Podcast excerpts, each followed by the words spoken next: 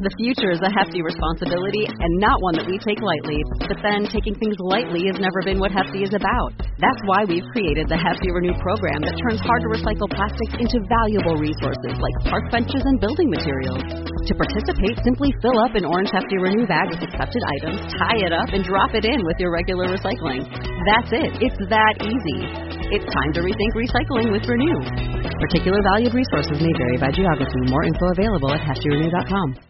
Star Wars 7x7 episode 3086. Now that we are through season one of Andor, we're going to take a look back at the many mouths that Luthen Rael says he has to feed. What did we learn about that? What else is going on out there? And what is he trying to do with all of these various organizations? Punch it.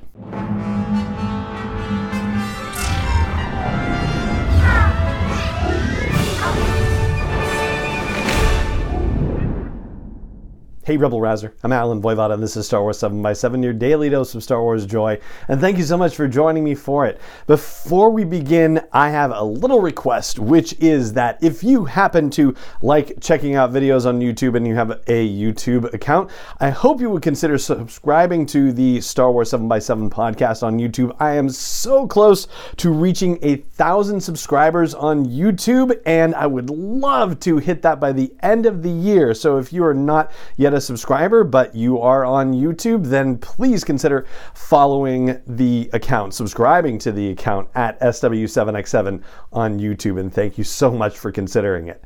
All right, so let's talk about Luthen Rael. And he is very appropriately named Axis, code named Axis by the Imperial Security Bureau. But they don't necessarily know just how connected he is. Not yet, at least. And for all intents and purposes, I don't think we understand the breadth and scope of how connected he is either. From the ISB's perspective, we know that there have been a number of attacks and thefts from various Imperial installations, but Beyond that, we don't know anything about the groups that were involved or anything like that. We know that Maya Pei is a name that's been mentioned, Anto Kreegyr's name has been mentioned, of course. And then, of course, there's Saw Gerrera, and we will talk about him in a little bit more detail momentarily. But I will stick with Saw for a second just to flag the fact that he identifies Anto Kreegyr as a quote separatist unquote, and that is one of the things that Cassian talks about when he and Luthen are conversing during the first minutes of chapter four of the Aldhani episode after they have escaped from Ferrix. Cassian doesn't know who Luthen is, wonders whether he's part of a number of groups, including Alliance, Separatist, and Partisan Front. And then he mentions guerrillas, but that is actually lowercase in the closed captioning, whereas Alliance and Separatist and Partisan Front are title case, which makes me think that the guerrilla thing doesn't mean any particular group or anything, just you know that somebody is you know loosely fighting a revolutionary war against the empire but not associated with anyone. However there are groups which are in fact somewhat organized to some degree and while Luthen does not admit to Cassian that he is a part of any of those groups, one way or the other, which it certainly seems like he's not, what he does seem to be doing is trying to build a proto rebel alliance. When he goes to visit Saw Gerrera in his particular cold cave that's not Jedha, right?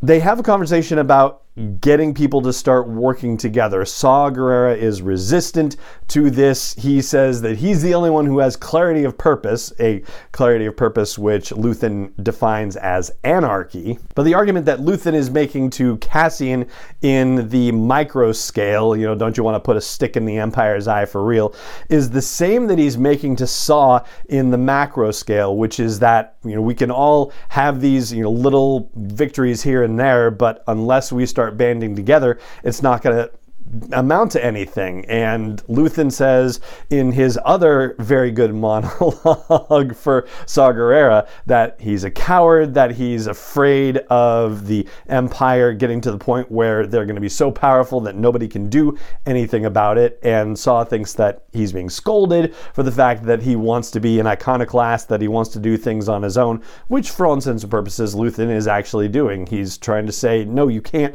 do this because it's not going going to work in the long run. And for his part, Saw starts off very committed to staying on his own path, and Forest Whitaker gets his own great monologue in here where he rattles off things about the Ghorman Front and the Partisan Alliance, which I guess must be different from the Partisan Fronts. the fronts and alliances, right? And then separatists and human cultists and galaxy partitionists and sectorists. Let's not forget the sectorists. He says that they are all lost, and he accuses Anto Kreegyr of being a separatist, or just says that he is, and that Maya Pei is a neo Republican. So, yeah, we are getting deep into the political philosophy with all of this talk from Saw. But he comes around by the end of episode 11 when Luthen goes to visit him again. He's like, Yeah, I'm all in on Kreegyr. We, you know, know what we want to get out of this, and we're willing to work with him tell him that he has to accept my terms. So, yeah, of course, Saw is still going to be Saw about some of this, but he comes around to Luthen's idea. And how unfortunate is it that Luthen has to say, eh, Eh, maybe not? And what Luthen does in that scene with Saw is rather complex. It is a set of chess moves for all intents and purposes. So Luthen is connected with all of these various groups, but by revealing what's about to happen to Anto Kreegyr, he's putting his eggs in fewer baskets by saying, Hey, Saw, I know what's going to happen. I'm telling you what's going to happen, which means that I am committing more of myself and my trust in you. And then with Luthen saying that Kreegyr has been in a room with Luthen but has no idea who Luthen is and can't be a threat to Luthen if he's captured or taken prisoner.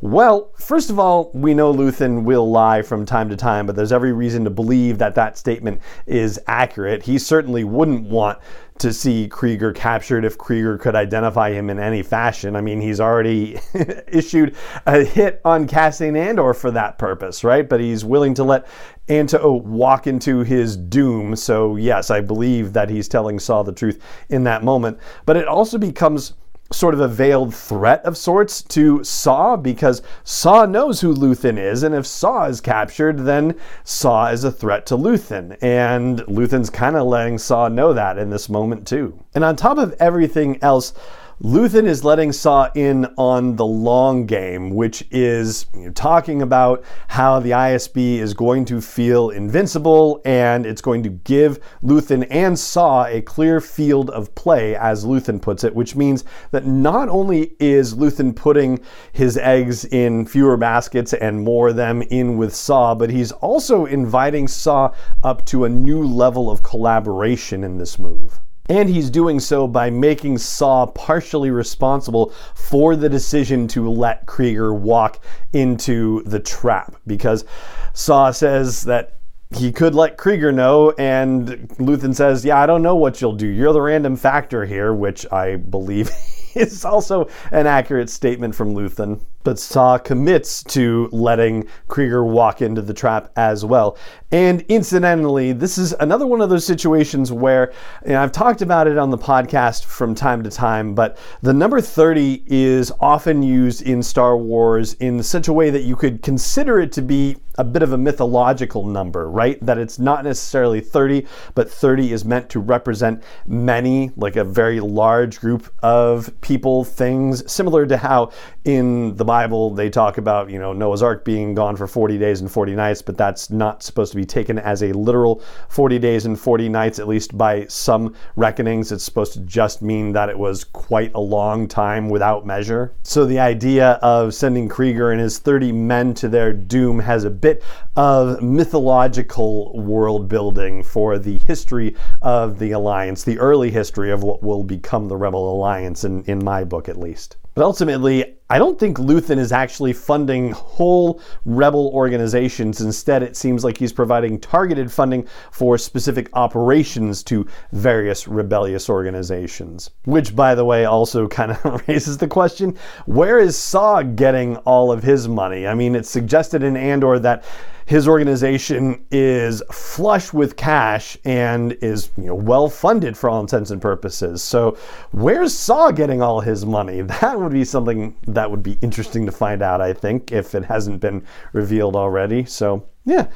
So that's what I've got for you about Luthen and his organization, his activities, the mouths that he has to feed, according to what he said to Mon Mothma. And that is going to do it for this episode of our continuing series of debriefings over season one of Andor. And that's going to do it for this episode of the podcast. It just remains for me to say thank you so much for joining me for it, as always. And may the Force be with you wherever in the world you may be. 7 is not endorsed or sponsored yet by Lucasfilm Limited, Disney, or 20th Century Fox, and is intended for entertainment and information purposes only. Star Wars, the Star Wars logo, all names and pictures of Star Wars characters, vehicles, and any other Star Wars related items are registered trademarks and or copyrights of Lucasfilm Limited, or their respective trademark and copyright holders. May the force be with them. All original content is copyright 2021 by Star Wars 7 by 7 We hope you love it.